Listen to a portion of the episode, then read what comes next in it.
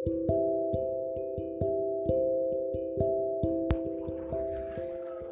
कहानी है एक राजा की, जो जंगल में शिकार के लिए गया था, लेकिन रास्ता भटक गया।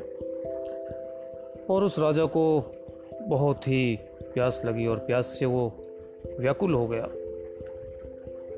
उसने देखा कि एक वृक्ष की डाली से पानी की कुछ बूंदें गिर रही थीं। राजा ने पेड़ पर से कुछ पत्ते तोड़े और पत्तों का एक दोना बनाकर उन बूंदों से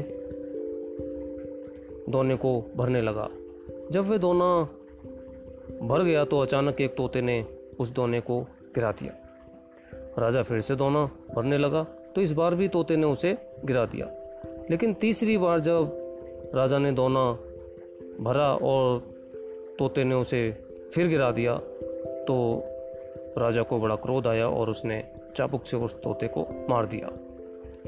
प्यास से व्याकुल राजा उस डाली के पास बैठ गया, जहाँ से पानी टपक रहा था।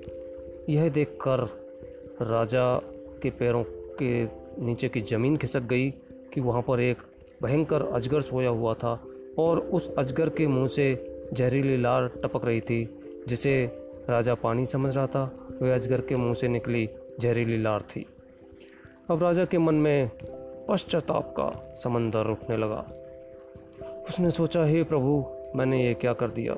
जो पक्षी बार बार मुझे जहर पीने से बचा रहा था भ्रमवश मैंने उसे ही मार दिया संत बार बार ये बात कहते हैं, समझाते हैं कि आपके साथ जो भी होता है, अधिकतर उसमें हमारा भला छुपा होता है।